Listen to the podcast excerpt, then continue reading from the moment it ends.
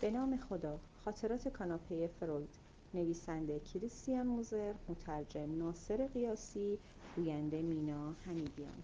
فصل دوم.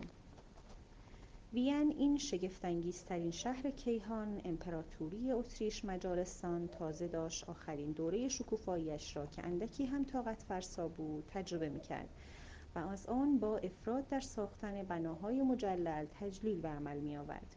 در همین حین قضیه برابری حقوق یهودیها بسیار خوب پیش می‌رفت. اجرای مراسم مذهبیشان قانونی شد. تبعیضهای مالیاتی و قانونی ملغی شدند و پس از اینکه دولت لیبرال بالاخره حقوق کامل شهروندی را به یهودیان اعطا کرد راه دانشگاهها و شغلهای آبرومند نیز برایشان باز شد. امید آیندهای بهتر خانواده فروید را هم در سال 1860 به وین کشاند. اما زیگموند به شدت از وین بدش آمد. در بهترین حالت از همان روز اول نسبت به این شهر نوعی حس آمیخته به عشق و نفرت داشت و به این ترتیب فورا به یک وینی تمام عیار تبدیل شد.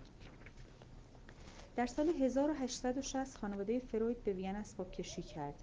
امید یاکوب پدر زیگموند به احیای دوباره تجارت در متروپول به واقعیت نپیوست. امری که به هیچ وجه نتوانست خوشبینیاش را که شامل همه چیز می‌شد متزلزل کند. آخر پسرهای بزرگترش که در این فاصله در منچستر تاجرانی موفق شده بودند خرج خانواده را می‌دادند و پدر که شغل اصلیش از جیب خوردن بود می‌توانست وقت خود را تمام و کمال صرف پرسه زدن در کافه ها و پژوهشهای فلسفیاش بکند. یاکوب به مثابه یک پدر سالار مستبد چیزی که آن موقع مد بود قابلیت های چندانی نداشت. موقع تصمیم های مهم از بچه ها چاره جویی می کرد ولی حرف آخر را همیشه زنش می‌زد. در سالهای آتی خانواده با چهار دختر و یک پسر دیگر بزرگتر شد اما مدتها بود که دیگر زیگموند فهمیده بود. به عنوان فرزند اول دلیلی برای حسادت ندارد. زیگموند استعداد دیکتاتور شدن را خیلی زود نشان داد. در دبیرستان در همه رشته ها شاگرد اول بود. طبیعی است که نابغه احتیاج به آرامش دارد. با وجود تنگی جا در آپارتمان او تنها کسی بود که یک اتاق برای خودش داشت و حتی تدریس پیانوی خواهرش آنا را هم ممنوع کرده بود. التیماتوم بیقید شرطش این بود یا من یا پیانو. مادرش از این بیان روشن مبتنی بر اراده معطوف به فرمانرواییش به وجد آمده بود و ساز ناپدید شد. منحصر به فرد بودن او از چشم دیگران نیز پنهان نماند. در یک عصر لطیف تابستانی که خانواده فروید در رستورانی در پراتاوین نشسته بودند یک فیلبداه سرا به میزشان نزدیک شد و به زیگموند که تازه پا به یازده سالگی گذاشته بود گفت تو زمانی وزیر خواهی شد. این هم از پیشبینی دوم. البته خود من معتقدم آن مرد بیچاره برای یک انعام درست و حسابی به هر پسر بچه همین را می‌گفت. اما مامان مغرورش دید جسورانه ترین انتصاراتش دارد تایید می شود به این ترتیب خود فروید هم خودش را برای منصب آیندهاش آماده کرد. لشکری را همراه با درفش روی نقشه میگذاشت و در برابر خواهرانش سخنرانی کلینتون در گتیسبرگ را دکلمه می‌کرد. مذهب در خانواده فروید نقش چندانی نداشت. زیگموند هم مثل بسیاری از یهودی هایی که خود را با وضع موجود تطبیق داده بودند در هر حال به برادران دینی ارتودکسیش با آن ریش و کلاه عجیبشان ایرادهایی می‌گرفت. اواخر دوران دبیرستان وقتی نخستین بار خودش یهودی ستیزی را که دوباره در حال پا گرفتن بود احساس کرد بیشتر از پیش دلزده شد. بعد از سقوط بورس در 1873 گناه این وضع اسفبار را همچنان که بارها به گردن یهودی ها انداختند و موضع آشتیجویانه مسیحی ها هم دوباره به بوته فراموشی سپرده شد.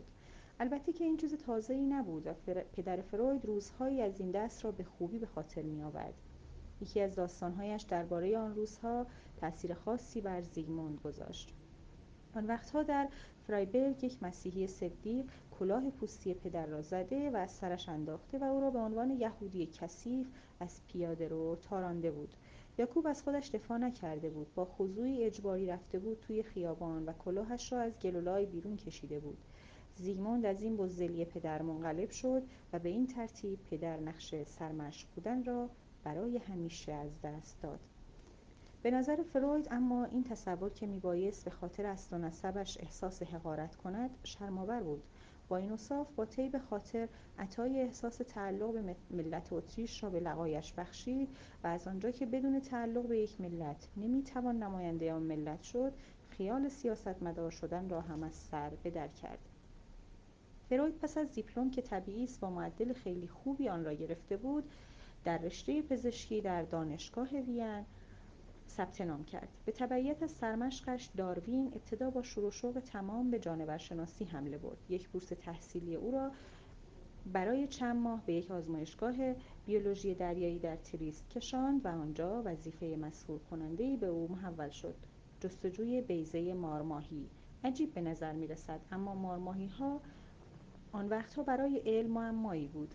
قرنها مارماهی را موجودی دو جنسیتی می دانستند و هنوز دلیل قاطعی برای وجود قدرت جنسی نرینگی در مارماهی در دست نبود. فروید هم به نتیجه رضایت بخشی در این مورد نرسید اما علاقهش به پژوهش های جنسی بیدار شده بود. فروید جوان در گرمای ایتالیا دلروده بیش از 400 ماهی را زیر رو کرد اما البته جذابیت های زنان محلی هم از نظرش پنهان نماند.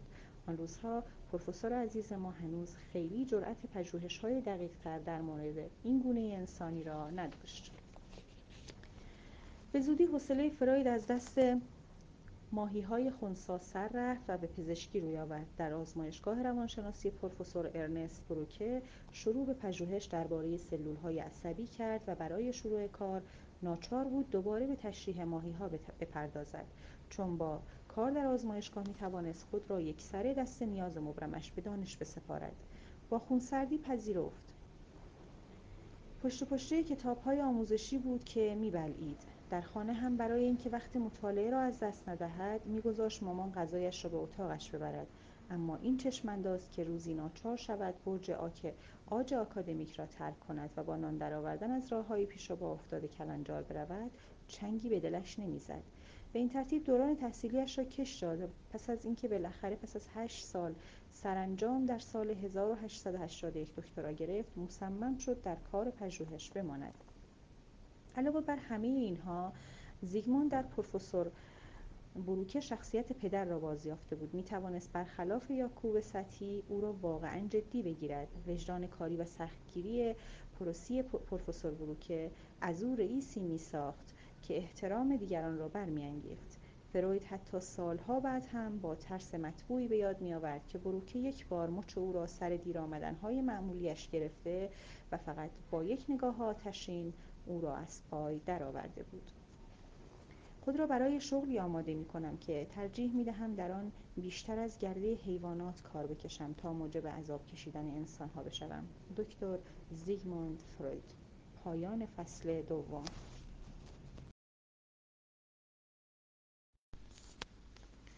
به نام خدا. خاطرات کاناپه فروید. نویسنده کریستیان موزر. مترجم ناصر قیاسی. گوینده مینا حمیدیان. من یک کاناپه کاملا معمولی هستم. نخیر شکست نفسی نمی کنم. از چی درست شدم؟ از کمی چوب چند تا فنر کمی موی اسب و مختصری پارچه. حالا خواهید گفت اما این دروغ محض است. هرچه باشد بالاخره تو آن کاناپه معروفی. خب بله درست است. وقتی نزدیک به نیم قرن جزو وسایل درمان یک روانکاو کار کرده باشی یک چیزهایی هم به تو اضافه می شود خون عرق و اشک. اشک خاطرات و عرق کار سخت ذهنی. قضیه خون یک مورد خاص بود. بعدا بیشتر دربارهاش خواهم گفت. و وقتی این روانکاو نه یکی از این روانکاوان معمولی بلکه زیگموند فروید باشد در این صورت شاید هم واقعا کاناپه کاناپه معمولی نباشد. موافقم. اسمم را بگذارید کاناپه معروف. در کمال تواضع و فروتنی البته. و حالا که اینقدر دوستانه می‌پرسید بله می‌توانم یک چیزهایی درباره استاد تعریف کنم. می‌خواهید بشنوید؟ پس بفرمایید بنشینید و راحت باشید. من زمانی آمدم پیش فروید که تازه به کوچه برگ پلاک 19 این آدرس معروف دنیا اسباب کشی کرده بود. جایی که قرار بود بیش از نیم قرن زندگی و کار کند. از آن لحظه قرار شد اتاق معاینه پروفسور. او ببخشید. آن موقع هنوز پروفسور نشده بود. قرار شد اتاق معاینه پروفسور خانه تازه من باشد. و از آنجایی که مطب درست کنار اتاقهای محل زندگی قرار داشت طبیعی بود کمی هم از زندگی خصوصی فروید با خبر بشوم. آن وقتها غیر از پروفسور خانواده عبارت بود از همسر و سه کودک. ستای بعدی قرار بود به زودی اضافه بشوند.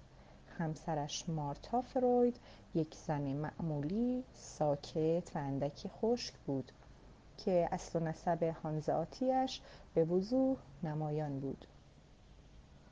به وقت شناسی اهمیت زیادی می‌داد که البته در مقایسه با وینی ها کمی غیرعادی بود و خانه را با دقت وسواسگونه ای میچرخاند. به زودی خواهرزن فروید مینا هم که شوهرش کمی قبل از آن به خاطر ابتلا به سل مرده بود به این آپارتمان اسباب کشی کرد. مینا در سراسر زندگی مارتا با او ماند و هرگز ازدواج نکرد. رابطه فروید با خاله مینا محشر بود. راستش را بخواهید او هم باهوش و شوخ از خواهرش بود. و هم تنها کسی که در آن خانه واقعا به کارهای فروید علاقه داشت زندگی روزانه پروفسور دقیقا تنظیم شده بود هر روز ساعت هفت بیدار می شد و از ساعت هشت بیمار می پذیرفت. درست سر ساعت یک بعد از ظهر می رفت تا با خانواده نهار بخورد. ضمن اینکه برنامه غذاییش دچار یک نواختی خاصی بود. تقریبا همیشه گوشت گاو می خوردند. پس از آن نوبت قدم زدن برای هضم غذا بود. در این مورد هم زمانبندیش آنقدر دقیق بود که می توانستی ساعتت را با آن میزان کنی. اگر کسی می‌خواست در خلوت با فروید حرف بزند فقط کافی بود در گوشه خاص از خیابان کمین کند. اما بعد باید گاز می‌دادی چون فروید قدم نمی‌زد تقریبا میدوید. از ساعت سه دوباره نوبت بیماران بود و بعد شام و پس از آن تا نیمه های شب سیغل دادن تئوری هایش پروفسور نیاز زیادی به خواب نداشت. با وجود این همه انضباط پروفسور علایق خاص خودش را هم داشت. ناخوشایندترینشان مصرف افراطآمیز توتون بود. روزی 20 تا سیگار برگ می‌کشید. خاک سیگار را همه جا میپاشید و حتی موقع معاینه بیماران هم نمی‌خواست دست از اعتیادش بردارد. بیماران ناچار بودند با دود سیگار همانقدر کنار بیایند که با آروها و صرفه های دائمیش برای شخص من بزرگترین وقاحت تفتان کنار صندلی معاینه بود. ضمن اینکه هدفگیری فروید خیلی خوب نبود و گاهگداری چیزکی هم نصیب من می‌شد. در ضمن غیر سیگاری ها آنچنان دست پا چشم کردند که دیر یا زود تمام اطرافیانش شروع کردند به کشیدن سیگار برگ. اعتیاد دوم فروید عشق و علاقه سیری به جمع کردن اشیای عتیقه بود. اتاق کارش با یک موزه باستانشناسی رقابت می‌کرد. همه جا مجسمه های آنتیک کوزه ها و سکه های رومی و یونانی و حتی مصری کیپ هم قرار گرفته بودند. حتی موقع غذا خوردن هم نمی توانست از چیزهای, چیزهای تازه عزیزی که به چنگ آورده بود دست بکشد و تازه گاهی ادعا می کرد درباره باستانشناسی بیشتر خوانده تا روانشناسی. معلوم است که این حرف اغراق بود چون جناب پروفسور در وهله اول به خاطر کارش زندگی می کرد کاری که حالا من افتخار حضور در آن را داشتم.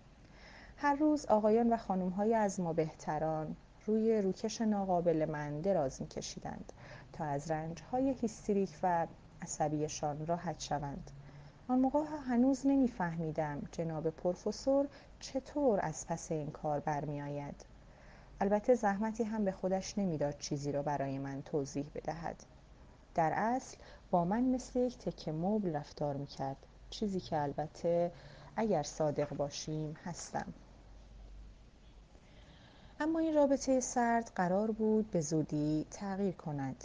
غروب اکتبر 1896 پروفسور وارد اتاق مطالعه شد و من فورا فهمیدم اوضاع خراب است. مدت زیادی اندیشناک از پنجره به بیرون نگاه کرد و برای نخستین بار روی من نشست. روی کاناپه جای بدبخت بیچاره ها پدرش مرده بود. خبر فی نفسه غافلگیر کننده نبود چون پیرمرد دیگر هشتاد سال را رد کرده بود و از چند وقت پیش فقط عذاب می‌کشید. اما این خبر پروفسور را کاملا از خود بیخود کرده بود. احساس می‌کرد بیریشه و آشفته شده است.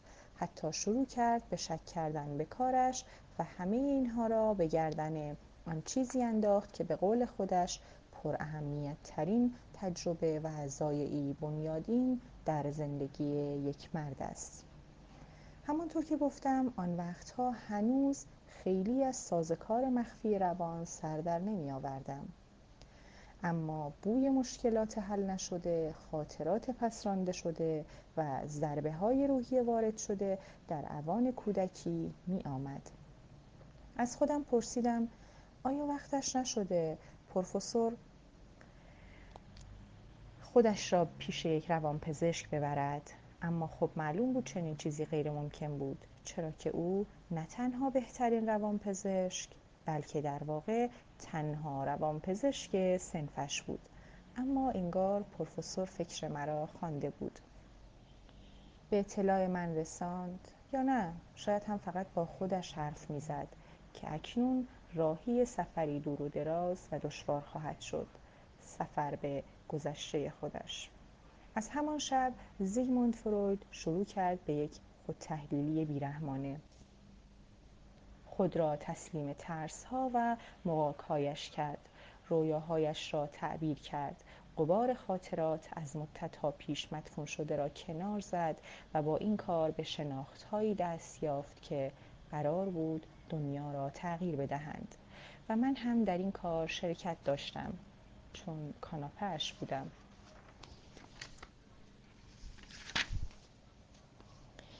چگونه فروید پس از خطاهای اوایل کودکی و آشفتگیهای اواخر دوران بلوغ حوزه پژوهشیش را یافت و چگونه از تاریکترین اسرار روح انسان پرده برداشت در حاشیه توضیح می‌دهیم بینی چه نقشی در زندگی زناشویی انسان بازی می کند.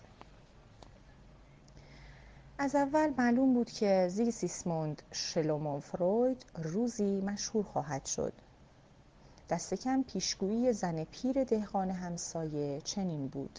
در یک بررسی اجمالی می‌توان گفت این پیشبینی از هر لحاظ گستاخانه بود. شهرک فرایبرگ که فروید در ششم می 1866 در آن دیده به جهان گشود دهکوره پرتی در مرن بود و پدرش پشم فروشی فلک زده. در عوض اما رابطه آشفته خانوادگی به راستی زمینه ایدئالی برای پژوهنده آینده مشکلات بینا انسانی فراهم کرد. زیگموند اولین بچه مادر بسیار جوانش آمالیا بود. در حالی که پدر 20 سال بزرگترش یاکوب از ازدواج اول دو پسر بالغ داشت که یکیشان خودش ایالوار بود. بنابراین زیگی کوچولو امو به دنیا آمده بود. جای تعجب ندارد که گاهی خودش هم دیگر به درستی نمی‌دانست در واقع بچه چه کسی است مسئله را پرستار کودک زنی کاتولیک امری غیرعادی در یک خانواده یهودی پیچیده در کرد این پرستار یک شنبه ها فروید را کشان کشان با خودش به کلیسا می برد و با تعریف کردن داستان های مذهبی او را با اصل جهنم آشنا می کرد. تربیتی اساسا عالی برای یک ملحد ستیزجو چیزی که قرار بود فروید بعدها بشود. وقتی زیگموند دو سال و نیم داشت این عجوزه که زیگموند دیوانوار عاشقش بود باعث ماجرای غمانگیزی شد. بچه دوم مادر بچه دومش یک دختر را تازه به دنیا آورده بود و داشت دوران نقاهت پس از زایمان را میگذراند که برادر ناتنی بزرگتر فیلیپ پرستار بچه را متهم به دزدی کرد و او را از خانه بیرون انداخت. زیگموند که به هر حال مشکوک بود که مبادا فیلیپ پدر بچه تازه مادرش باشد به شکل کاملا ویژه‌ای با رقابت بین برادران و خواهران مواجه شد و با تنفری درخور واکنش نشان داد. پایان فصل اول. خاطرات کاناپه فروید. نویسنده کریستیان موزر مترجم ناصر قیاسی گوینده مینا حمیدیان. فصل ششم. وقتی فلیس به خاطر یک اشتباه در درمان نزدیک بود یکی از زنان بیمار فروید را بکشد دوستی فروید با او در معرض آزمایشی سخت قرار گرفت. اما اکشتاین در کنار استراب از خوندماغ شدن زیاد هم رنج می برد. چیزی که چند تا رد زشت هم روی روکش من باقی گذاشت. فروید حدس می‌زد خوندماغ شدن علتهای روانتنی دارند و از فلیس خواهش کرد این حدس او را تایید کند مگر نه اینکه تخصصش بینی بود. فلیس که بلافاصله به وین آمده بود زیاد معطل معاینات نشد و بیدرنگ بیمار را عمل کرد. اما حال بیمار بهتر نشد. خونریزی شدت گرفت و علاوه بر آن حالا بوی متعفنی مثل بوی چیزی فاسد هم از بینیش بیرون می‌زد. فروید ناچار شد با یک متخصص وینی مشورت کند. او هم بلافاصله عمل را کار بیمعنی خطرناکی اعلام کرد. علاوه بر این یک تکه تنظیف پنجاه سانتیمتری هم که فلیس در زخم جا گذاشته بود پیدا کرد. موقع بیرون کشیدنش نزدیک بود زن بیچاره از خونریزی بمیرد و فروید بیهوش شد. پروفسور با ناامیدی کوشید خطای پزشکی دوستش را لاپوشانی کند و در عین حال از تشخیص خودش هم دفاع کند. به این ترتیب که خونریزی پس از عمل را به گردن هیستری اکشتاین انداخت که در اصل چیزی نبود مگر تایید این نکته که فلیس نباید عملش می‌کرد. کمی بعد از این جریان ناخوشایند فروید خواب عجیبی دید. در یک مهمانی با زن بیماری به نام ایرما ملاقات کرد که از درد گلو و شکم مینالید. وقتی این زن با اکراه اجازه داد فروید گلویش را ببیند فروید پوست زخمی تهوعآور و خاکستری رنگ آنجا کشف کرد که به شکل برآمدگی های طولی حفره بینی بودند. ناگهان از هر طرف سرکله پزشکانی که مشکوک به نظر می رسیدند پیدا شد و پروفسور فهمید که سوزن کثیف یک آمپول باعث وضعیت رقت برانگیز ایرما شده است. تعبیر فروید از این صحنه کاملا روشن و سریح بود. رویا خیلی رک و پوست کنده تایید می‌کرد که او در مورد مسائل بهداشتی وظیفه شناستر از بیشتر همکارانش بوده و ایرما نماینده برخی از زنان بیماری بود که بسیار کل بودند. در پاییز 1896 پدر فروید مرد. و او در آن بحران عمیق حسی فرو رفت که بسیاری سلامتی روانیش را مدیونش هستند. فروید در حالی که در چارچوب خودروانکاوی رادیکالش برای مسائل حل نشده شخصی خود آماده می‌شد تصمیم گرفت به آخرین پیرایش تئوریهایش هم بپردازد. تئوری اقواگری یکی از ایده های محبوبش قربانی این بازبینی شد. تا آن روز خاطرات قریب به اتفاق همه زنان بیمارش این تئوری را تایید می‌کرد اما پروفسور کم کم به شک افتاده بود. آیا واقعا می‌شد این همه سوء استفاده جنسی از کودکان اتفاق افتاده بوده باشد؟ علاوه بر این برادر خواهرهای خودش هم فارغ از روان رنجوری نبودند. خودش که هیچ آیا پدر خودش هم منحرف جنسی بود؟ انگار اینها کم بود. تازه خودش هم خواب دید که نسبت به دختر بزرگترش احساساتی بیشتر از اندازه محبت آمیز دارد. این دیگر قباحت داشت. حالا دیگر وقت یک توضیح جدید رسیده بود. اگر خاطرات زنان بیمارش واقعی نبودند اگر زنای با مهارم دست کم در بیشتر موارد هرگز به عمل در نیامده بود پس این فکرها از کجا ناشی می شدند؟ همچون اکثر موارد پروفسور راه حل را در گذشته خودش یافت. به یاد آورد که وقتی چهار سالش بود مخفیانه مادرش را در حال عوض کردن لباس دیده بود. این منظره او را آنچنان منقلب کرده بود که حتی در برابر من کاناپه هم فقط می توانست به محجوبی دربارهاش حرف بزند. او وقتی مادرش را در آن حال دیده بود حسهای جنسیش بیدار شده بود. پس مسئله اینجا اصلا عمل پدر مادر نیست بلکه آرزوی کودکان است. پسر بچه عاشق مادرش می شود و می خواهد که مادر فقط مال او باشد. به این ترتیب پدر به رقیبی تبدیل می شود که پسر از سر حسادت با او وارد مبارزه می شود مبارزه محکوم به شکست. اما انسان در سراسر زندگیش از احساس گناه به خاطر تمنایی ممنوع رنج می‌برد. در مورد فروید که اینطور بود. چرا باید در مورد دیگران جور دیگری باشد؟ عقده ای اودید تعبیر پروفسور برای این تنگنای شوک روحی بلا فاصله به مسابه یک طرح توضیحی فراگیر برای تمام روان رنجوری های انسانی جای تئوری اقوا گرفت. حالا شناخت پشت شناخت بود که می آمد فروید در تب نوشتن بود و نمیگذاشت هیچ چیز مانعش بشود. در مطب هم که به هر حال خبری نبود. افراد خانواده هم فقط اجازه داشتند دست بالا رویا دست بالا رویاهایی را تعریف کنند که ممکن بود به دردش بخورد. با شور و حرارتی واقعی به بزرگترین پروژه تا آن زمانش پرداخت. می‌خواست از رازهای روان انسان پرده بردارد و اگر نگوییم یک علم جدید دست کم حوزه کاملا جدیدی در پزشکی ایجاد کند. و همه اینها را تقریبا یک تنه فقط با یک کاناپه در کنارش به انجام برساند. فروید روانکاوی بیطرف و همزمان بیماری آشفته بود. هم پژوهشگر بود و هم موضوع پژوهش. وضعیتی شیزوفرنی که روانش آن را همراه با مقاومت پذیرفت. اما پروفسور من گیج نشد. بر تردیدها و پسراندها فائق آمد.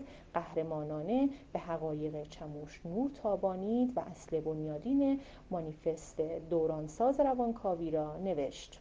تعبیر رویا کتاب در نوامبر 1899 منتشر شد اما در شناسنامه کتاب آمده 1900 یک جورهایی به نظر می رسید این تاریخ متناسب با اهمیت کار باشد. پایان فصل ششم. خاطرات کاناپه فروید. نویسنده کریستیان موزر مترجم ناصر قیاسی گوینده مینا حمیدیان. فصل پایانی. سال 1938 روزهای آخر در وین. عاقبت در 13 مارس 1938 اتریش در رایش موا گرفت و تبدیل به استان آلمانی اوست مارک شد.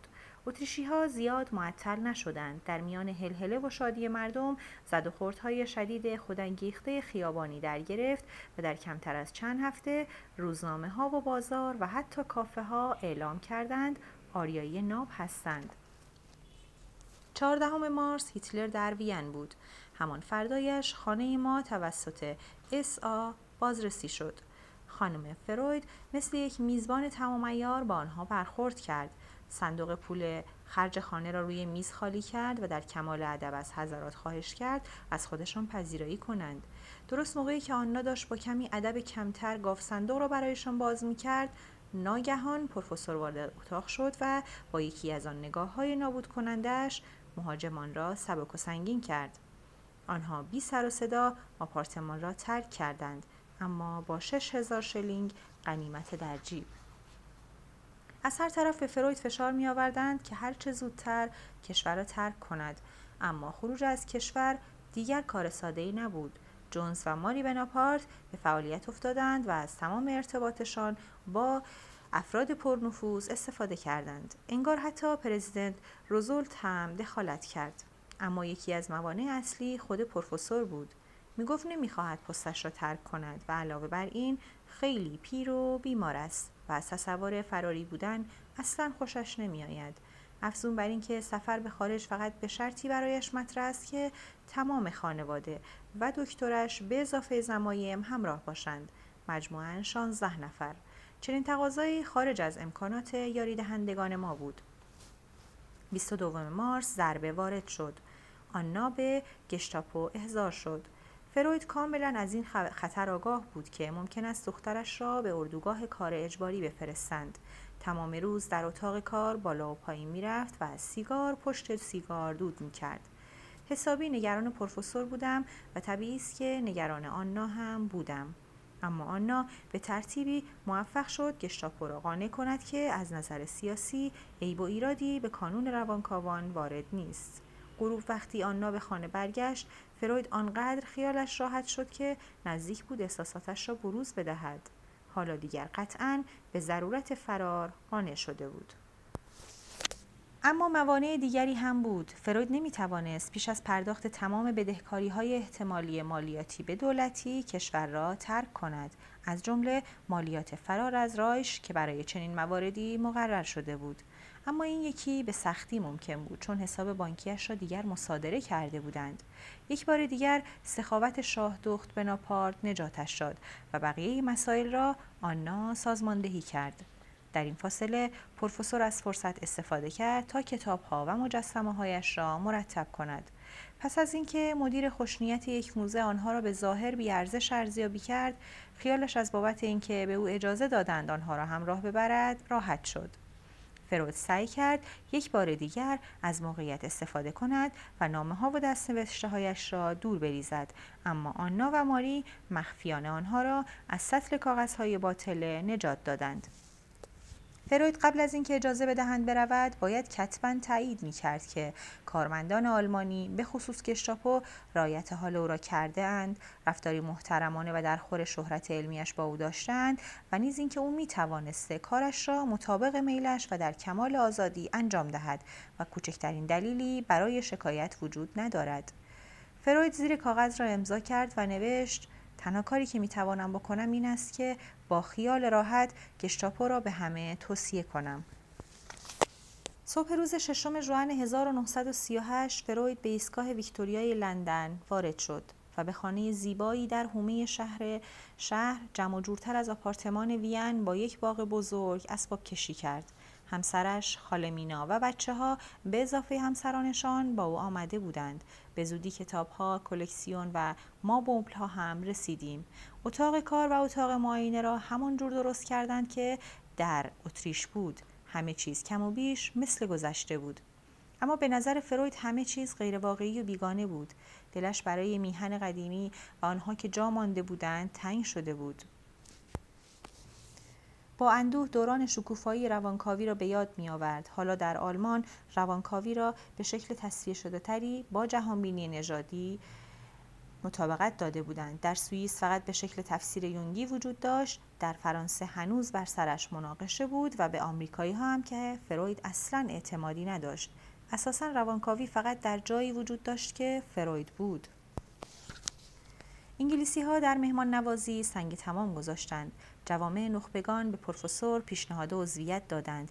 میهمانان مشهوری چون ویرجینیا ولف اچ جی ولز و سالوادور دالی به آنجا رفت آمد داشتند. فروید باید سخت کار می‌کرد تا به تمام تقاضاهای امضا و تبریک ها به مناسبت فرار موفقیت آمیزش جواب بدهد. تازه از وقتی نخستین بیماران روی من نشستند آرام آرام اوضاع دوباره به وضع عادی برگشت و کمی بعد فروید دوباره شروع به نوشتن کرد. در آخرین کتابش مردی به نام موسا و مذهب تک خدایی بار دیگر به شخصیت محبوبش بازگشت. 24 سال پیش مجسمه پیامبر اثر میکلانج را روانکاوی کرده بود اما حالا سراغ خود شخص موسا می‌رفت. در این مورد به شکلی کاملا بنیادی به موضوع پرداخت. خیلی راحت انجیل را رد کرد به تدریج به تخریب اسطوره ایجاد مذهب یهودی دست زد و از داوری های غیر مغرضانه درباره برادران همدینیش هیچ فرو نگذاشت. اینکه فروید این تصفیه حساب خشماگین را درست در اوج ضد یهودیگری منتشر کرد باعث بروز اعتراضهایی شد. آیا می‌خواست موسا را از یهودی ها بگیرد تا از یهودیت خودش فرار کند؟ آیا به نظرش خودش پیامبری بود که او را نفهمیده بودند؟ آیا هیچ چیز وجود نداشت که از تلاش های او برای تعبیرهای روانکاوانه در امان باشد؟ پروفسور نگذاشت گمراهش کنند. آنچه که باید انجام می‌شد انجام شده بود. پدرکشی نهاییش را انجام داده بود. اودیپ پیروز شده بود. فروید سرانجام می توانست بمیرد. باز هم سرطان گرفت اما دیگر به عمل جراحی تن نداد. از داروی قوی ضد درد صرف نظر کرد تا مشاعرش را تیره و تار نکند. بیان که ناله و زاری کند همه چیز را تحمل کرد. فقط یک بار درباره دردهایش گفت کاملا بیجا هستند. اول آگوست مطبش را بست. کمی بعد با دوستانش ودا کرد. در سپتامبر حالش به شدت خراب شد و بوی مرگ تمام اتاق را پر کرد. من او را دیگر خیلی کم می دیدم آنا از او مراقبت می کرد در 22 سپتامبر 1939 فروید تصمیم گرفت که دیگر کافی است. دکتر ماکس شور پزشکی که سالها مورد اعتمادش بود با چندین آمپول دوز بالای مورفین برنج او پایان داد. پروفسور همانطور که همیشه در آرزویش بود در حالی که کاملا کنترل نیروی روانیش را در دست داشت مرد. آخرین جملاتی که پروفسور به زبان راند این بود. این حسن نظر سرنوشت بود که رابطه با چنین زنی را به من اعطا کرد. بدیهی است که منظورم آناست پایان. خاطرات کاناپه فروید. نویسنده کریستیان موزر مترجم ناصر قیاسی گوینده مینا حمیدیان. فصل هشتم. چگونه فروید بیباکانه با سبکمایگی همکاران عقب مانده مبارزه کرد؟ چگونه با شاگردان چموش و نوکرصفتش قهر و آشتی کرد؟ و سرانجام روان رنجوری حملت و تمام انسانها را به اثبات رساند. علاوه بر این توضیح خواهیم داد که مشکل با آمریکا سر چیست. قرن جدید دگرگونی های عظیم فرهنگی به همراه داشت. ماکس پلانک با انتشار تئوری کوانتوم تصور معتبر فیزیکی از جهان را به هم ریخت. منطق خوشبینی نفسهای آخرش را می‌کشید و نیچه مرده بود. اروپای قدیمی خرد برژوا به گونه ای ناپذیر در حال سقوط بود. حالا در کافه ها و سالن ها همه چیز نشان از نمادگرایی داشت. خودنمایی مد شده بود ملت یادداشت های روزانه عشقی و خود زندگی نامه های اعتراف آمیز می نوشتند و در تجزیه و تحلیل های خیال پردازانه از وضع روحی خود آه و ناله سر می دادند. پروفسور اما علاقه چندانی به این درونگرایی تصنعی نداشت و ترجیح می‌داد خود را از شاعران مدرن و فیلسوف های کافه نشین دور نگه دارد. اگر فروید انتظار داشت که تعبیر رویا باعث برخواستن فریادهای خشمالود بشود از اساس اشتباه می‌کرد. در شش سال اول فقط 351 نسخه از کتاب به فروش رفت. مطبوعات تا حد زیادی آن را نادیده گرفتند. پروفسور بلا فاصله دچار افسردگی پس از زایمان شد که به زودی به بحران میانسالی تغییر ماهیت داد. دیگر نمی‌خواست سر به تن کار باشد. پس ول میگشت با خودش شطرنج بازی می‌کرد و رمانهای جنایی می‌خواند. غیر از اینها تنوع دیگری هم در دسترس نبود. ظرفیت الکل را نداشت و با مارتا هم میانش چندان خوب نبود. مارتا این اواخر همه چیز را پاک ول کرده بود و به یک مادر و زن خانهدار تمام ایار و کسالتبار و پژمرده تبدیل شده بود. اینکه مارتا روان رنجوری جنسی محبوب فروید را با تحقیر پورنوگرافی می‌خواند کار را بدتر می‌کرد. خب البته راستش رو بخواهید پس از همان سالهای اول ازدواج شور و شوق فروید به هر حال به میزان درخور توجهی از میان رفته بود. یونگ بعدها ادعا کرد که پروفسور در خواهر زنش مینا تسکین خاطر میجست. اما من به عنوان کاناپه در این مورد فقط می‌توانم بگویم چنین چیزی اتفاق نیفتاد. حتی دوستی با فلیس هم دیگر مثل سابق نبود. فروید از طریق خودروانکاوی فهمیده بود که آن دوست جانجانی بسیار عالی هم در اصل تنها فراورده خیال خودش بود و دیگر حوصله شنیدن مزخرفات او را هم نداشت. وقتی هم فلیس یک بگومگوی لفظی به فروید گفت که فکر دیگران را می‌خواند و نظر شخصی خودش را به بیماران تلقین می‌کند مسئله از نظر فروید تمام شده تلقی شد تصمیمی بس فرهیخته من همیشه به این آدم مشکوک بودم. در آن روزهای تیره و تار پروفسور بزرگترین شکست را در روانکاوی تا آن زمانش خورد. وقتی دورا مداوایش را پیش ما شروع کرد تقریبا هجده سالش بود. در این سالهای آخر یکی از دوستان خانوادگی چندین بار مزاحمش شده بود. وقتی دورا از خودش دفاع می‌کرد او را دروغگو مینامید و به باده ناسزا گرفت. پدرش که با همسر این دوست رابطه داشت دخالت نمی‌کرد و مادرش چنان سرش مشغول وسواس تمیزی روان رنجورانش بود که متوجه مشکل دخترش نمی‌شد. سرانجام دورا میگرن گرفت و به طور جدی به فکر خودکشی افتاد. نتیجه های فروید هر چقدر هم که هوشمندانه به نظر می رسید ربط زیادی به واقعیت نداشت. دورا دست به تنها اقدام درست زد و بعد از یازده هفته درمان را ترک کرد. برای پروفسور مسئله روشن بود. عمل انتقام جویانه روان رنجورانه که آنا با دست زدن به آن می‌خواست به خودش صدمه بزند. از آنجا که در این دوران به هر حال چیز تازه‌ای به ذهن پروفسور نمی رسید تعبیر رویا را دوباره نوشت. این بار اما بدون رویاها. او از سالها پیش با شور و شوق مثالهایی از اشتباهات صحوی روانشناسانه جمع و آنها را تحلیل کرده بود. به این نتیجه رسیده بود که در رفتار انسانی هیچ چیز اتفاقی نیست. فرقی نمی کند چه یک اسم آشنا را اشتباهی بگوییم چه تاریخ تولد همسرمان را فراموش کنیم. یا اینکه چیزی را در جای اشتباهی بگذاریم. همه اینها پیامهایی از طرف ناخودآگاهند و ارجاعاتی به ترسها یا آرزوهایی که نمی‌توانیم به وجودشان اقرار کنیم. خود فروید هم از این اشتباهات صحوی مسئول نبود.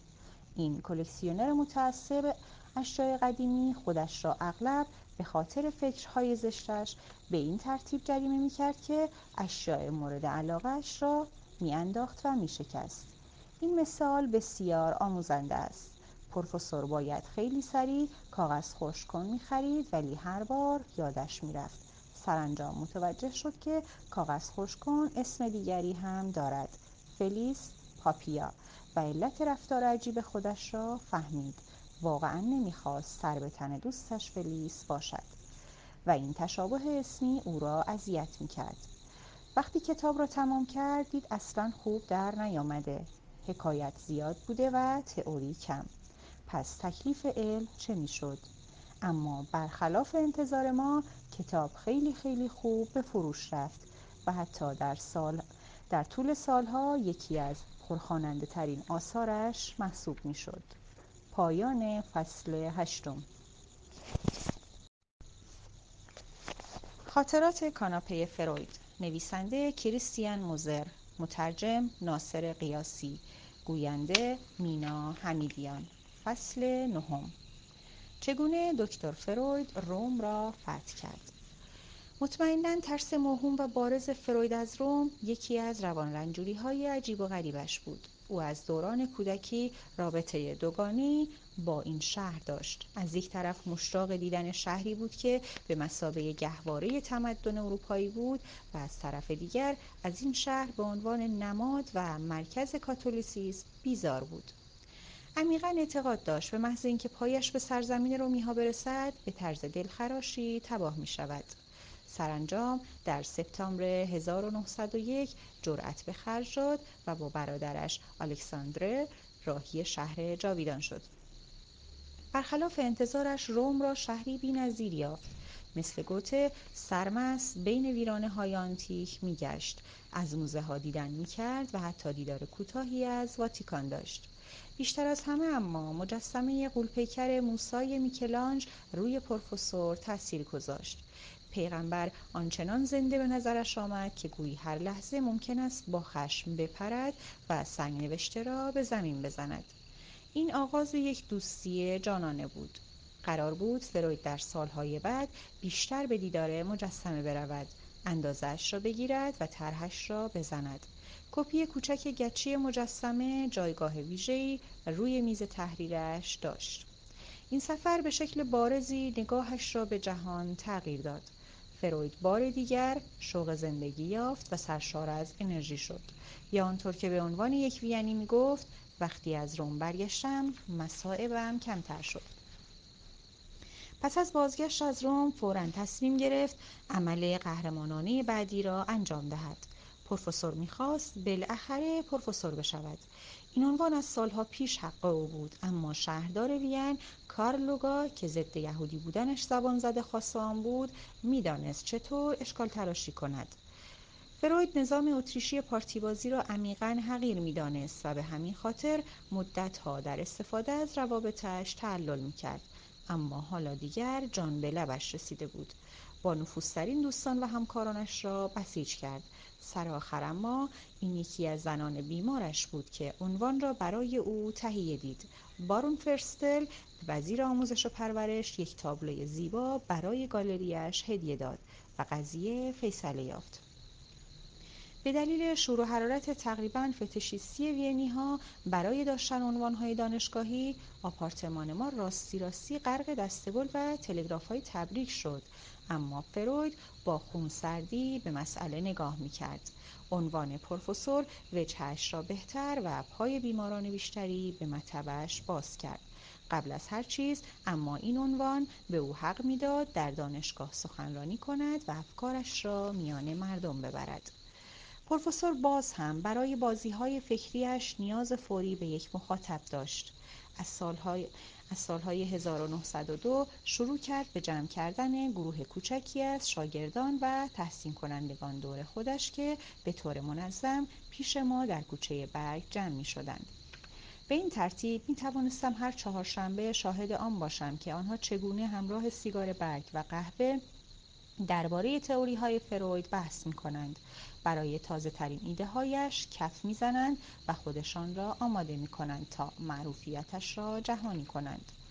چندتایی از اعضای جمع روانشناسی چهارشنبه ها پزشک بودند مثل آلفرد آدلر که بعدها خیلی مشهور شد و ویلهلم شتکل بقیه نویسنده یا دانشجو بودند و بعضی ها هم شغل های عادی داشتند اما قریب به اتفاق آنها مردمی درمانده و روان رنجور بودند که دنبال پاسخی میگشتند.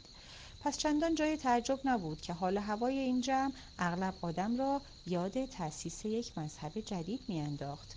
فروید پاپ بود شاگردانش هواریون و تعبیر رویا انجیلشان. در این دیدارهای هفتگی آقایان سر ایده های استادانه و اعترافات صادقانه روی دست هم بلند می شدند. مثلا مدیر یک آسایشگاه یادداشت‌های روزانه خصوصیش را درباره از سالهای رشد تا ازدواج برای جمع می‌خواند طبیعی است که گروه درباره این گزارش های تجربی با حرارت بحث و آنها را تجزیه و تحلیل می‌کرد اما همین گزارش ها چشماندازهایی بسیار غنی در چندگونگی زندگی غریزی انسان در اختیار علم قرار می‌داد. تحقیقات جنسی در آن دوره خیلی باب روز بود. گرچه بیشتر کتاب ها چیزی بیش از پرنوگرافی نبود که با ظاهری علمی آراسته شده بودند تازه همین ها هم خیلی ملایم بودند. پروفسور من این یکی کار را واقعا بهتر بلد بود. منظورم البته علم است نه پرنوگرافی پایان فصل نهم. خاطرات کاناپه فروید. نویسنده کریستیان موزر مترجم ناصر قیاسی گوینده مینا حمیدیان. فصل دهم. سه رساله درباره نظریه جنسی فعالیت جنسی کودکانه و انحرافهای جنسی در دوران بلوغ. سالهای 1902 تا 1905 واقعا هم سه رساله بی تاثیر نبود در حالی که همکاران فروید تا آن زمان او را به طور کلی نادیده گرفته یا در بهترین حالت مسخرهاش کرده بودند حالا با صدای بلند اعتراض می‌کردند و او را متهم می‌کردند به اینکه با کتابش هرزگی جنسی را تبلیغ می‌کند. به روش های او تحت عنوان خودارضایی روانی ناسزا می‌گفتند و او را خطری جدی برای جامعه می‌دانستند. می‌گفتند اینکه نشد موضوع یک بحث علمی اینها اموری هستند مربوط به پلیس. بسیاری از طرفدارانش کارشان را در کلینیک های موقر و دانشگاه ها از دست دادند. و حتی عصبشناس پرنفوذی مثل اوپنهایم برای بایکوت تمام نهادهایی که تئوری های فروید را تحمل می کردند فراخوان داد. برخلاف انتظار من پروفسور این بار دچار بحران نشد برعکس از اینکه بالاخره حرفهای او را به سکوت برگزار نمی کنند در پوست خودش نمی گنجید. از نظر او سخن پراکنی های تنفر برانگیز مخالفانش یک آگهی تبلیغاتی عالی و محض بود در ماه می 1906 پروفسور پنجاهمین سال تولدش را جشن گرفت و باید بگویم جشنی از هر نظر تمام و کمال. بهترین هدیه مدالی بود که طرحش را طرفداران او داده بودند مختص استاد بزنند. یک طرف مدال تصویر فروید بود و طرف دیگرش این جمله حک شده بود. او معمای شهر را حل کرد و خود مردی قدرتمند بود. من حسابی احساساتی شده بودم اما فروید رنگش پریده بود. انگار جن دیده باشد.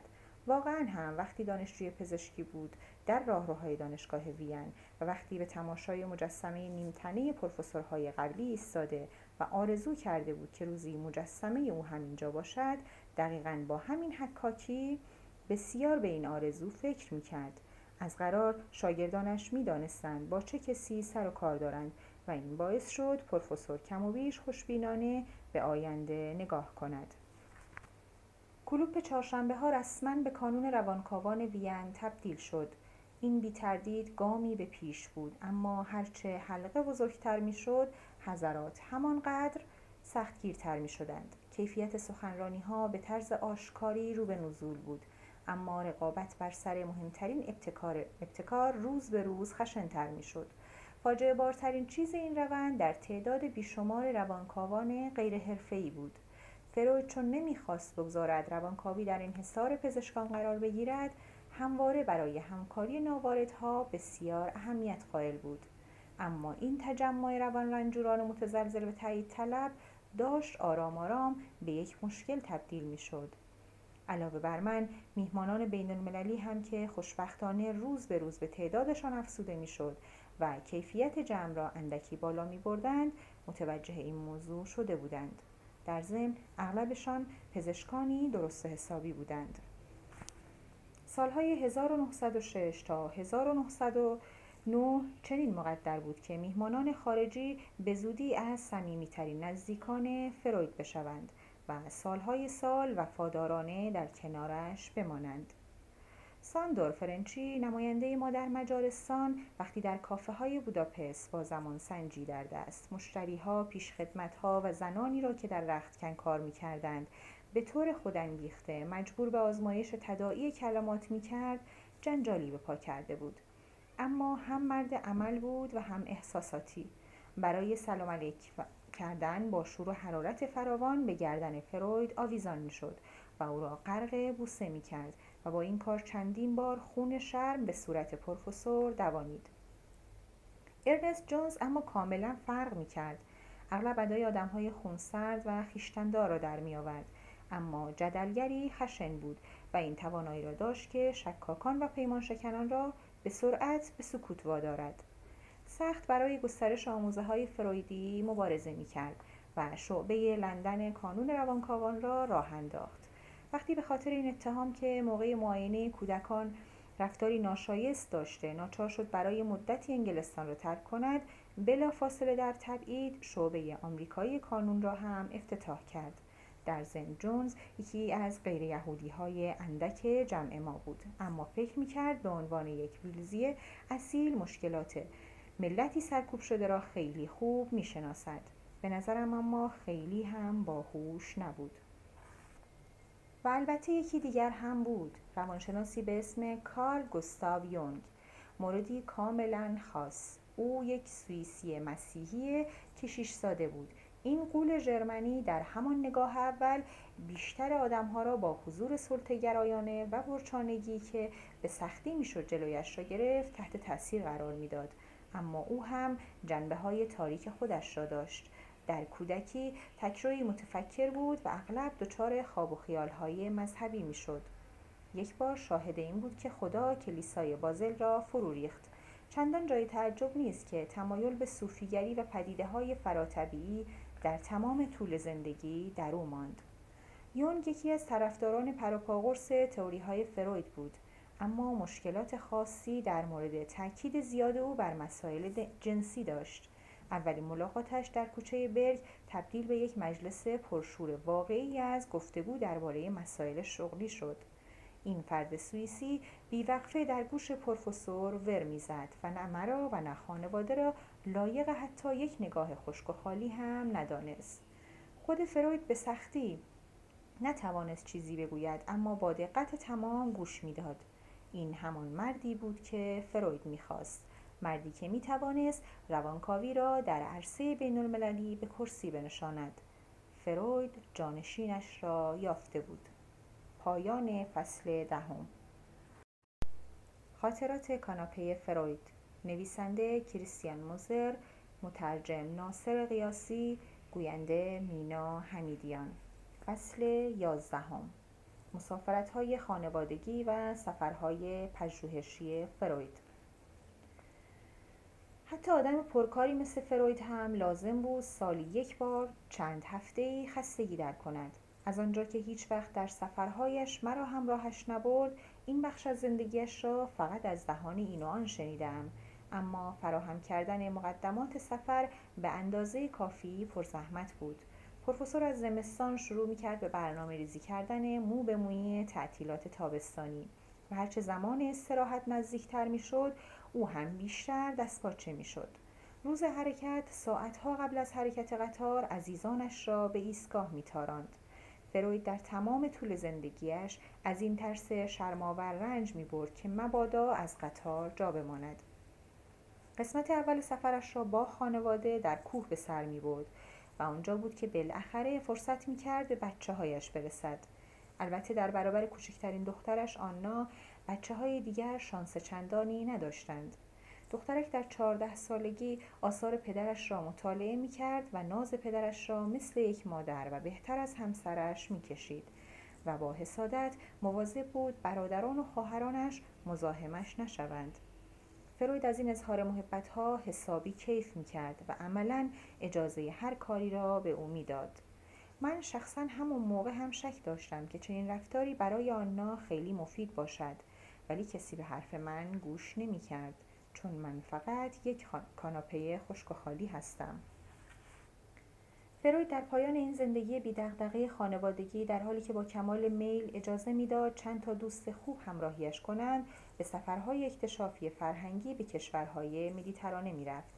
فرنچی هم چند باری همراهش رفت. او برای به دست آوردن این جایگاه سخت جنگیده بود. بالاخره رقیبش کسی کمتر از یونگ ولی عهد نبود. اما گاهی هم فرنچی زیاده روی می‌کرد. پروفسور را راستی راستی به عرش اعلا و دائم می‌خواست از دهان فروید بشنود که او را هم دوست دارد. فروید بیشتر واکنش عصبی نشان می‌داد. به نظرش این مجاری خوابزده رفتاری مثل زنها داشت. فروید نمی‌دانست تکلیفش با او چیست. معتقد بود فرنچی پس از فاجعه جریان فلیس بخش بزرگی از عناصر همجنس خواهانش را به منظور بزرگ کردن من خود تغییر داده است. اما چنین, چنین صداقت خشنی هم نمی‌توانست جلوی خودشیفتگی فرنچی را بگیرد. فرنچی که خودش بدون پدر بزرگ شده بود می‌خواست به هر قیمتی شده این نقش را به پروفسور تحمیل کند. فروید سرانجام یک وقتی تسلیم شد. فروید حتی در سفرهایش هم از دست بیماران در امان نبود. یک بار آهنگساز معروف گوستاو مالر چون مشکل کوچکی در زناشویی داشت از او تقاضای کمک کرد. پروفسور با ناراحتی اعلام آمادگی کرد که تعطیلاتش را نیمه کاره بگذارد. در یک قدم زدن چهار ساعته به یکی از آن روانکاوی های معروف دست زد. فروید فورا فهمید که اینجا در برابر یکی از موارد کلاسیک عقده اودیپ قرار گرفته است. اسم مادر سلطجوی مالر ماری بود و او همسرش را که اسمش در واقع آلما ماریا بود به همین نام صدا می‌زد زنش دختر نقاش معروفی بود و به این ترتیب با ازدواج با آهنگساز در واقع یک جوری با پدرش ازدواج کرده بود مالر در این فرصت این را هم دریافت که چرا موسیقیش را درست در جاهایی بسیار متعالی و با عمیقترین احساسات با ملودیهایی به نظر خودش مبتزل ضایع می کند. یک بار وقتی پدرش داشت باز هم مادرش را کتک می‌زد گستاو کوچولو وحشت زده به خیابان گریخته بود. جایی که درست در همان لحظه یکی با جعبه موسیقی ترانه آگوستین عزیز را می‌زد. به این ترتیب یک تراژدی بزرگ را به تفننی سبک پیوند می‌زد. بعد از گفتگو با فروید در زندگی زناشوییش خوشبخت شد تا اینکه یک سال بعد مرد. البته در این فاصله کوتاه دیگر نتوانست موسیقی بهتری بنویسد. پروفسور فروید آمریکا را کشف می کند در سال 1909 فروید برای ایراد یک سلسله سخنرانی در دانشگاه کلارک به ماساچوست دعوت شد. قرار بود به او دکترای افتخاری بدهند. راستش به نظر من که کار خیلی خوبی بود. اما فروید از این توقع بیجا که باید به خاطر چنین کار بیمعنیش مطبش را ببندد و از درآمد چشم بپوشد بی اندازه ناراحت بود. به نظرش آمریکا باید پول به آدم میرساند نه اینکه خرج روی دستش میگذاشت. بعد از اینکه قرار را عقب انداختند و دستمزدش را درست حسابی بالا بردند کوتاه آمد و پیشنهاد را پذیرفت. سپتامبر همراه یونگ و فرنچی عازم آمریکا شد. همان اول سفر اتفاق تعمل برانگیزی افتاد.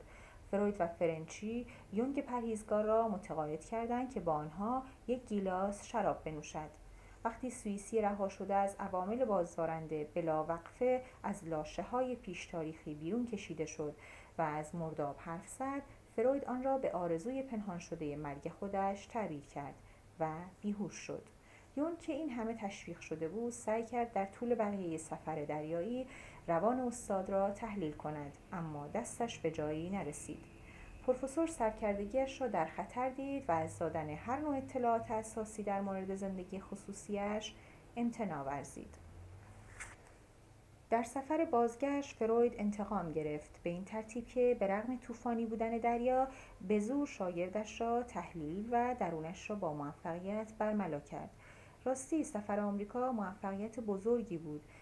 از پروفسور استقبال شایانی به عمل آمد. معروفترین روانشناسان از تمام نقاط کشور آمدند تا او این کاشف مشهور ناخودآگاه را ببینند.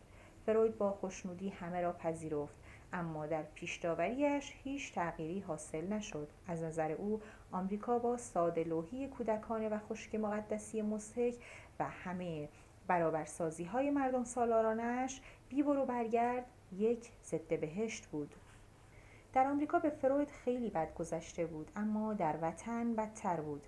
طرفداران وینیش بیش از پیش اعصابش را خراب می کنند مخصوصا آدلر و شتکل که فروید در خفا اسمشان را ماکس و موریتس گذاشته بود. آدلر روز به روز سرکشتر می شد و با شعارهای سوسیالیستی پروفسور را تحریک می کرد حتی جرأت کرده بود نظرهایش را به زبان بیاورد. مشکل شتکل بیشتر در جدی نبودنش در مسائل علمی بود. وقتی می‌خواست ادعایی را ثابت کند فورا موردی میتراشید که با آن ادعای همخوانی داشته باشد. مثلا این تئوری گستاخانه را که اسم آدم تأثیر, تأثیر به سزایی بر زندگیش دارد با اسم مشخص چندین و چند بیمار ثابت کرد. فروید از این سوگن شکنی پزشکی داشت دیوانه می‌شد اما شتکل توانست او را آرام کند. تمام اسمها را از خودش درآورده بود. روز به روز بیشتر معلوم می‌شد که با این لشکر کاری پیش نمی رود بنابراین تصمیم گرفت در نخستین همایش همایش انجمن بین المللی روانکاوی که تازه تأسیس شده بود یونگ سوئیسی را به عنوان رئیس بالای سر مهد کودک وینیش بنشاند. آن هم فوری و مدام العمر. آدلر و دار و آدلر و دار دستش از این کار فروید اصلا و ابدا خوششان نیامد. وقتی پروفسور آنها را در یک نشست انقلابی مخفیانه در اتاق هتل شتکل گیر کرد طوفانی به پا شد. فروید گفت آموزه مثل آموزه ما که کم و بیش تنها توسط یهودی ها نمایندگی می شود کمترین شانسی برای رسمیت یافتن ندارد. فقط یک مسیحی مثل یونگ می تواند ما را از فلاکتی که دچارش خواهیم شد نجات بدهد. حالا توتعگران لال شده بودند. سرانجام به توافق رسیدند. یونگ ابتدا فقط برای دو سال ریاست را به عهده گرفت. در عوض آدلر جای فروید را به عنوان رئیس کانون وین گرفت. آدلر اول بزرگواری, بزرگواری به خرج داد و چنین گذشتی را بیمورد خواند اما بعد در کمال تشکر آن را پذیرفت. معلوم است که پروفسور هرگز قصد نداشت از موضع رهبریش بگذرد. پس خیلی راحت برای خودش یک پست جدید اختراع کرد. ریاست علمی پایان فصل یازدهم. خاطرات کاناپه فروید. نویسنده کریستیان موزر. مترجم ناصر قیاسی. گوینده مینا حمیدیان. فصل دوازدهم. سالهای 1910 تا 1914 فروید در کنار همه سیاست های قدرت مدارانه هنوز فرصت می کرد به کاناپه و بیمارانش برسد. مورد سرگئی پانکهیف نشان می دهد که پروفسور به چه مهارتی در هنر از کل به جز رسیدن در روانکاوی دست یافته بود. موقعی که این جوان روسی پیش ما آمد از نظر جسمی و روانی جنازهی بیش نبود. سالها بی حاصل پیش تک تک پزشکان متخصص اروپایی رفته بود و حالا فروید آخرین امیدش بود. فروید او را پذیرفت و طی ریزکاری هایی پرزحمت به علت آن بیماری پی برد. یک بیماری عجیب. چهار سال طول کشید تا همه واقعیت ها را بیابد اما حال بیمار هنوز هم بهتر نشده بود. فروید تصمیم گرفت دست به تاکتیکی جسورانه بزند. تاریخی قطعی برای پایان دادن به درمان تعیین کرد. زیر این فشار بود که پانکهیف یکی از رویاهای دوران کودکیش را به خاطر آورد. رویایی که قرار بود بالاخره راه حل نهایی را عرضه کند. سرگئی کوچولو یک شب توی تخت خواب بود که ناگهان پنجره باز شد. بیرون شش گرگ سفید را دید که روی شاخه های یک درخت نشسته بودند و بدون اینکه تکان بخورند به او خیره شده بودند. از فرس فریاد کشید و بیدار شد. تعبیر فروید از این رویای ظاهرا ساده یک شاهکار بود. پانکهیف روی تختش دراز کشیده بود و خواب می‌دید که روی تختش دراز کشیده است. این نشانه ای روشن از این بود که اینجا پای یک واقعی حقیقی در میان است و به نظر می آمد باز شدن ناگهانی پنجره به بیدار شدن ناگهانی اشاره دارد. فروید مشکل را حل کرد اما داستان پایان خوش و درست حسابی نداشت. مرد گرگ زده مرتب از بازگشت بیماریش عذاب می‌کشید و مدام برای خودش روان رنجوری های تازه‌ای میتراشید. پس از اینکه به خاطر انقلاب روسیه فقیر شد انجمن روانکاوان او را برای بقیه عمرش مجانی تحت مداوا قرار داد. در همین سالها درگیری با آدلر شروع شد.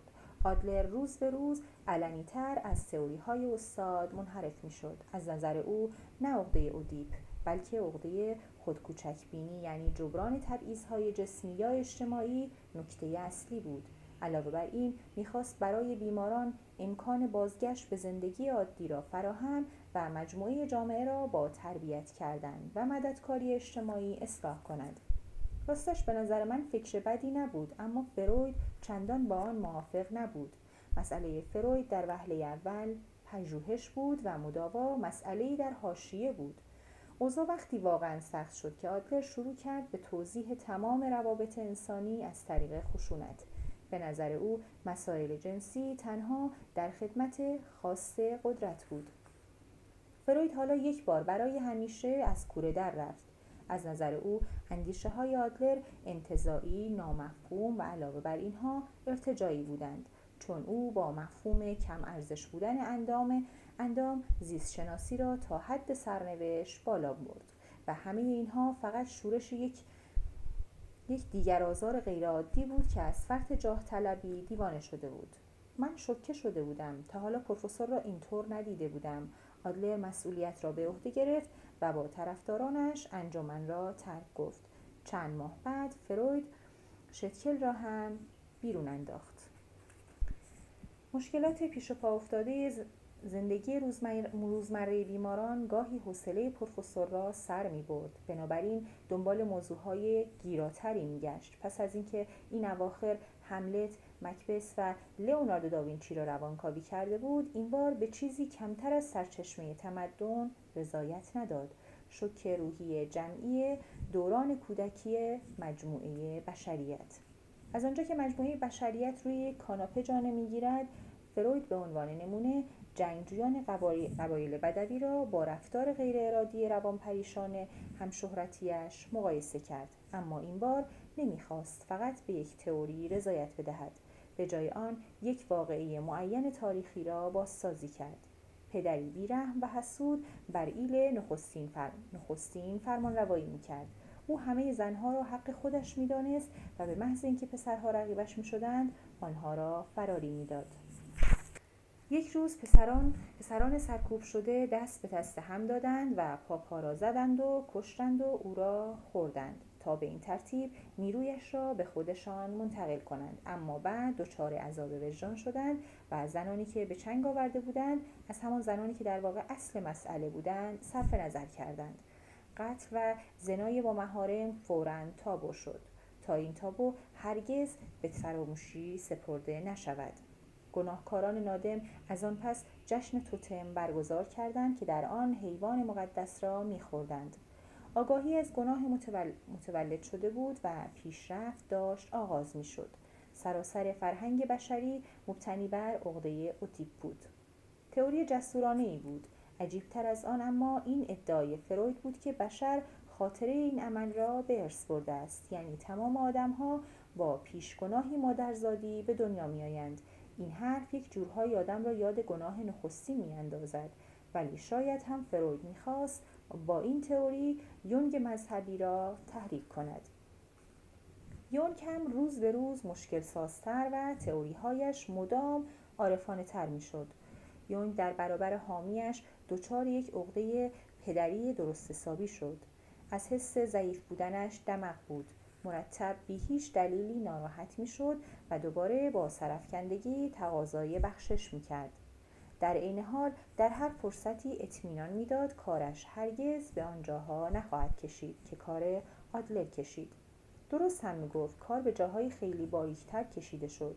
در یکی از ملاقات های آشتی کنان در مونیخ آنچنان پروفسورم را زیر فشار قرار داد تا ایشان یک بار دیگر بیهوش شدند. قضیه را که می‌دانید آرزوی پنهان شده مرگ. یون در ابتدا رفتاری جوانمردانه پیشه کرد و او را به مبل رساند اما فروید هنوز درست حسابی به هوش نیامده بود که شاگردش دوباره خشونت به خرج داد. پروفسور را مسخره کرد که مثل زنها رفتار می‌کند. هنوز او را با حقیقتی ناگوار مواجهه نداده بیهوش می‌شد. فروید باید سرانجام میپذیرفت که چاره ای ندارد. تشخیص بیبر و برگرد او از این ایرادیون که رفتار فروید با شاگردانش مثل رفتار او با بیمارانش است بیماری توهمات پارانویدی بود. وقتی هم که این آقای سوئیسی در مجامع عمومی مقاصدش را مبنی بر آزادسازی روانکاوی از مسائل جنسی اعلام کرد دیگر برای فروید شکی باقی نماند که ولی عهدش بی برو برگرد مشاعرش را از دست داده است. حالا بزرگترین مشکل این بود که یونگ هنوز رئیس بود. اگر یونگ و طرفدارانش حرفشان را به کرسی می و استاد را از سخت پادشاهیش به زیر می کشیدند آن وقت چه؟ چه فکر وحشتناکی. اما پروفسور می‌دانست که طرفدارانش پشتش ایستادند جونز به اعضا اختار کرد که به خط مشی کانون وفادار باشند و فرنچی برایشان روشن کرد که قلب جنبش در کجا میتپد. دست آخر یونگ تا به فشارها را نیاورد و در 20 آوریل 1914 از ریاست انجمن استعفا داد. فروید برای اینکه جلوی سوء تفاهم را بگیرد تنها سه ماه بعد بعد روایت خودش و در نتیجه روایت رسمی تاریخ کنون روانکاوان را منتشر کرد که در آن بدون کمترین ملاحظه‌ای حساب خائنان را رسید. فروید تحت تاثیر وقایع اخیر مقاله‌ای درباره مجسمه موسی اثر میکلانج نوشت که در آن خیلی آشکار با پیغمبر همزاد پنداری می‌کرد. فقط عاقلانه تر عمل کرد. لازم نبود سنگ نوشته را بشکند تا مردم کافر را بر سل عقل بیاورد. به جای این کار دموکراسی را در درون گروه ملغا کرد. یک کمیته مخفی تشکیل داد که وظیفهش نگهداری از آموزه های ناب ناب هایش و در نطفه خفه کردن هر شورشی بود. به عنوان نشانی بیرونی همبستگی به هر یک از معتمدانش حلقه طلایی هدیه داد که یک نقش برجسته آنتیک یونانی روی آن بود. ناگفته پیداست که بر حلقه خود فروید نقش زئوس بود ایزد پدر. پایان فصل دوازدهم. خاطرات کاناپه فروید. نویسنده کریستیان موزر مترجم ناصر قیاسی. فصل چهارده. سالهای 1914 تا 1918 در 27 ژوئن 1914 ولیعهد اتریش فرانس فردیناند در سارایوو به دست ملیگرایان سرب به قتل رسید. چهار هفته بعد اتریش با پشتیبانی آلمان به سربستان اعلان جنگ کرد. مردم از اینکه امپراتوری ضعیفشان یک بار دیگر قدرت نمایی می‌کرد به وجد آمده بودند. تمام طبقات در مورد این ملیگرایی هیستریک توافق داشتند و این بار حتی فروید هم همکاری می‌کرد. به نظرم کمی عجیب بود که فروید ناگهان در احساسات وطن پرستانه قوتور شده بود. حتی جرأت کرده بود بگوید پس از سی سال برای نخستین بار احساس می کنم یک اتریشی تمام یارم سرانجام و برخلاف همیشه با احساسات میهم پرستانش با مد زمانه به شدت همراهی می کرد. پروفسورها عناوین افتخاری را که از کشورهای اینک دشمن گرفته بودند با تحقیر پس می‌دادند. شاعره ها هم تمام و کمال به تبلیغات روی آورده بودند. به طور مثال هوگو فون هومنستان بازگشت فضایل شجاعانه را جشن گرفت. اما تنز پرداز بزرگ کارل کراوز خوشحال با خوشحالی معلوم کرد که همه این نویسندگان تمام تلاششان را به کار می‌برند تا از زیر خدمت در جبهه در بروند. در این اوضاع احوال پروفسور نگران چیز دیگری بود. جان آنا که آن روزها در انگلستان اقامت داشت در خطر بود. نه به خاطر جنگ نه بدتر از آن. جونز عاشق او شده بود. دخترهای دیگر فروید ماتیلده و زوفی ازدواج کرده بودند. این آخری حتی به خاطر عشق به هامبورگ اسباب کشی کرده بود. فروید اصلا مایل نبود آنای محبوبش را هم از دست بدهد. پس پدر نگران در گوش دخترش خواند. نکند اختیارت را در چنین تصمیم عجولانی که با نتایج دشواری همراه است از دست بدهی. جون سی و پنج سال دارد یعنی تقریبا دو برابر سن تو. علاوه بر این جونز فقط به فکر علم است و اصلا بسیار بیشتر از آن که بشود باور کرد متکی به دیگران است. به جونز هم اختار داد. آن را اصلا نمی‌خواهد مثل یک زن با او رفتار کند. کمترین علاقه به مسائل جنسی ندارد و تازه به من قول داده دست کم دو تا سه سال دیگر ازدواج کند. گرچه یکی را پروفسور از خودش درآورده بود اما قضیه نابالغ بودن آنا کنایه دور از انصاف بود. جونز تهدید را گرفت اما نمی توانست جلوی خودش را بگیرد و زخم زبانی به فروید زد و نوشت در صورتی که سرکوب های جنسی اثر مخرب پایداری روی آن نگذارند بعدها زنی بسیار در خور توجه خواهد شد. البته او سخت پایبند شماست. خلاصه اینکه آنا مال ما ماند و از این ماجرا مجرد بیرون آمد.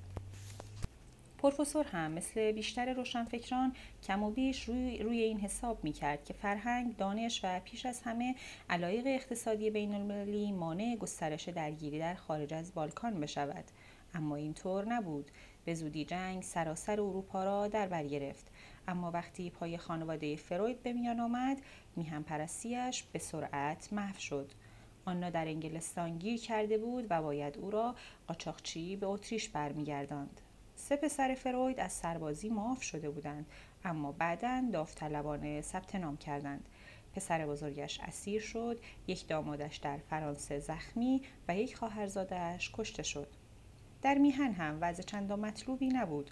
آن روزها مردم مسائلی مهمتر از جستجو در ناخودآگاه داشتند و به این ترتیب تقریبا هیچ بیماری به مطب نمی آمد. در حالی که پروفسور سرش بیشتر به جنبه مالی قضیه مشغول بود حوصله من حسابی سر رفته بود. مضاف بر همه اینها چون بیشتر همکاران پزشک در جبهه بودند کار کانون روانکاوان عملا مختل شده بود. جونز که حالا به عنوان یک فرد انگلیسی در جبهه مقابل بود در طول جنگ با پیشبینیش در مورد پیروزی متفقین اوقات فروید را تلخ می کرد. اما پروفسور با سخاوتمندی تصمیم گرفت به چشم یک دشمن به او نگاه نکند. ولی سرخوردگی دیگری را نمی توانست به سادگی نادیده بگیرد و آن این بود موقع دادن جایزه نوبل در سال 1917 او را به حساب نیاورده بودند جنگ همچنان ادامه داشت و قصاوت های بیش از اندازه که در جنگ اعمال می شد عاقبت تمام تصورات فروید از جهان را به لرزه درآورد. همیشه در این آرزو بود که به ظاهرسازی های فرهنگی پایان بدهد و لیبیدو را از قید و بندهایش برهاند. اما حالا معلوم می شد که وضعیت آرکایکی که او مشتاقش بود به بربریتی خالص و خودویرانگر تبدیل شده است.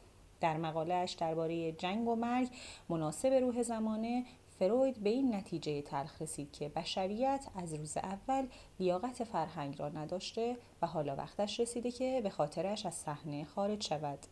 آن ناشناخته پشت سر سرنوشت بهتر است آزمایشش را با نوع دیگری غیر از انسان تکرار کند. در نوامبر 1918 جنگ جهانی تمام شد اما صلح واقعی هنوز برقرار نشده بود. در حالی که در بسیاری از کشورها حکومت‌های سلطنتی سقوط می‌کردند قدرت‌های برنده جنگ تصمیم گرفتند اروپا را تقسیم کنند و اتریش را به اندازه یک دهم مساحتش کوچکتر کردند. وین حالا متروپولی بود بدون یک کشور پشتیبان. اتریشی ها از سرما و گرسنگی میمردند و در حالی که تورم در حال انفجار بود در خیابان ها مبارزه سختی بین مرتجعان و چپگرایان در جریان بود. فروید دلش برای میهن تکه برای میهن تکه تکه شدهش چندان نمیسوخت. به جایش اما دلش بیشتر برای خودش میسوخت. وقتی همه چیز دور برش برباد می رود دیگر اینجا چه کار دارد؟ پروفسور کلی وقت صرف کرد که به این مسئله آزاردهنده برسد. حالا که آنطور که فلیس پیش بینی کرده بود در و یک سالگیش نمرده بود خودش سن, سن 62 سالگیش را برای زمان مرگ جدیدش محاسبه کرده بود. یکی از نشانه های مهمش شماره تلفن او یعنی عدد 14 362 بود. چون مهمترین اثرش تعبیر رویا را در 43 سالگی منتشر کرده بود پس بنابراین باید در 62 سالگی بمیرد. بی تردید سند و مدرکی از جنس منطقی اجباری داشت اما حالا این تاریخ گذشته بود و پایانی در کار نبود. پایان فصل چهاردهم. خاطرات کاناپه فروید. نویسنده کریستیان موزر مترجم ناصر قیاسی. فصل پانزدهم. سالهای 1918 تا 1926 راستش وقتی مشکلات پیش پا افتاده زندگی روزمره بعد از جنگ پروفسورم را از این افکار ناسالم بیرون کشید جدا خیالم راحت شد. حالا معلوم می شد این تئوری پرداز بزرگ استعداد ساماندهی هم دارد. به فامیل های پولدارش در آمریکا نامه می و تقاضای اعانه می کرد. کتاب را با سیگار برگ تاخت می‌زد و یا برای مقالاتش در روزنامه ها مواد غذایی دریافت می کرد. کم پیش نمی آمد که ناشری شخصا برای ما کشان کشان یک کیسه سیب زمینی بیاورد. اما به زودی وضع مالی از طریق بیمارانی که اغلب از آمریکا آمده بودند و حق ویزیت را به دلار می پرداختند بهتر شد. و این یعنی اینکه جلسات روانکاوی اغلب به زبان انگلیسی برگزار می شد. اما زبان بیش از حد آمیانه آمریکایی ها اغلب به فروید هم که در هشت سالگی شکسپیر را به زبان اصلی خوانده بود فشار می آورد. گاهی وقتها پیش می آمد که فروید برای مجازات این وقاحت خیلی راحت به آلمانی روانکاوی می کرد. فرقی نمی کرد که بیمار بیچاره بفهمد یا نه. این اواخر پروفسور روز به روز بیشتر متوجه می شد که انسان چه انرژی زیادی صرف این می کند که خودش را بدبخت کند. یکی از این پدیده های دشمن لذت اجبار به تکرار بود. فروید متوجه این کشش درونی مفرت در بیمارانش شد که می‌خواهند دردناکترین خاطراتشان را دوباره و دوباره تجربه کنند. برخی دیگر همواره اوضاعی برای خودشان ایجاد می‌کردند که از همان اول محکوم به شکست بود. مثلا با اشتیاق دنبال دوستانی میگشتند تا بعدا آن دوستان با آنها خیانت کنند. این امر به طرز کاملا روشنی چیزی غریزی در خود داشت. اما غریزه قرار بود در واقع فقط لذت بخش باشد. آیا نیروی دیگری نیروی سراپا مخربی هم وجود داشت؟ فروید مقرر کرد که چنین نیرویی وجود دارد و آن را غریزه مرگ خواند. این غریزه بسیار بسیار بیشتر از برادرش نیازمند آرامش است. در یک کلام این غریزه می‌خواهد همه چیز همانطور بشود که زمانی بود. مثل آن وقتها زمانی که دردسرها هنوز شروع نشده بود.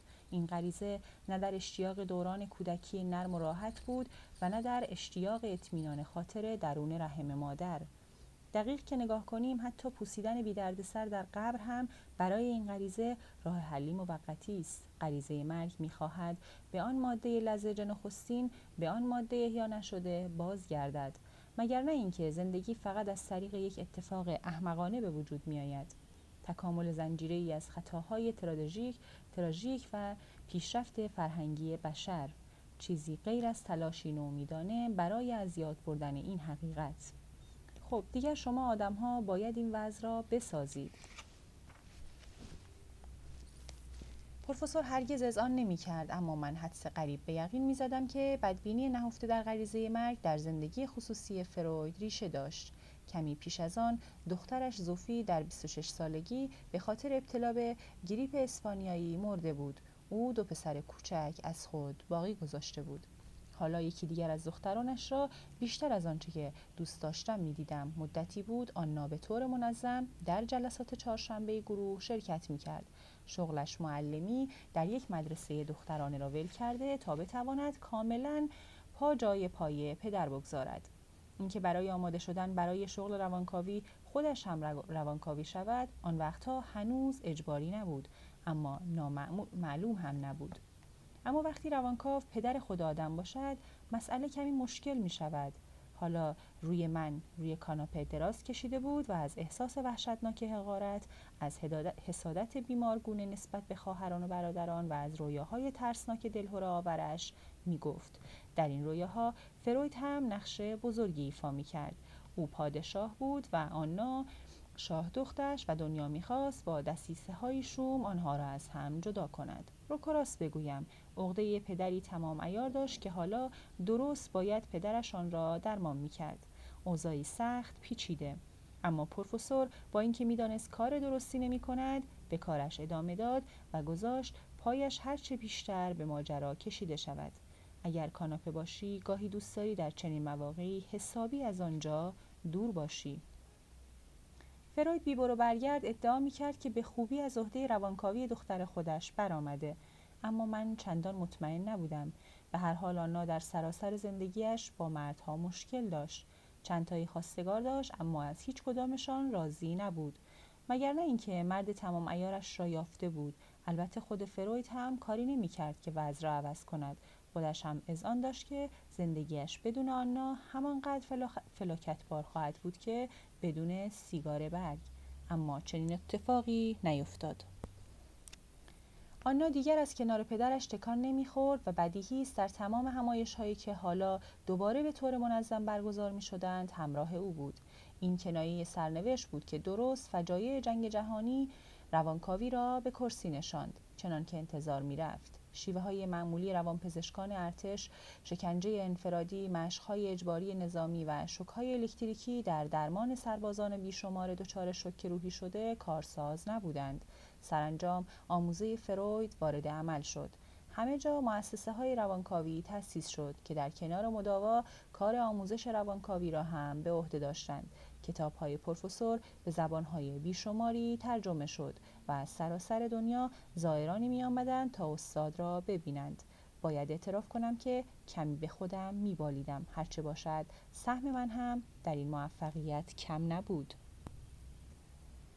با این حال بخش بسیار بزرگی از پزشکی همچنان مثل گذشته دشمن روانکاوی بود.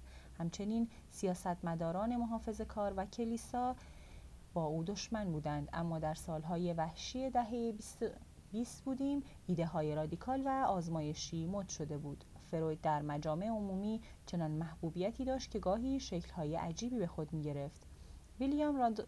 رادنول فیرس پادشاه روزنامه های آمریکایی 25 هزار دلار به پروفسور پیشنهاد کرد تا متهم به قتلی را در یک محاکمه جنجالی روانکاوی کند. حتی حاضر بود کشتی شخصیش را دنبال پروفسور بفرستد. اما فروید این پیشنهاد را رد کرد. یک تولید کننده فیلم ساموئل گلودین می‌خواست پای بزرگترین متخصص عشق در جهان را به عنوان فیلم نام نویس به هالیوود بکشاند تا حمله بزرگ به قلب مردم را آغاز کند. فروید به این قضیه علاقه ای نداشت. عبارت های تخصصی فروید درجه گرفتند و جزو کلماتی شدند که مد بودند. حتی او را با آلبرت اینشتاین مقایسه می کردند ولی خب او را هم کسی نمی‌فهمید. روانکاوی داشت یواش یواش نقل و نبات مهمانی ها می شد. به این خاطر پروفسور یک اثر تئوریک جدید نوشت تا جدیت لازم را به مسئله برگرداند. پایان فصل پانزدهم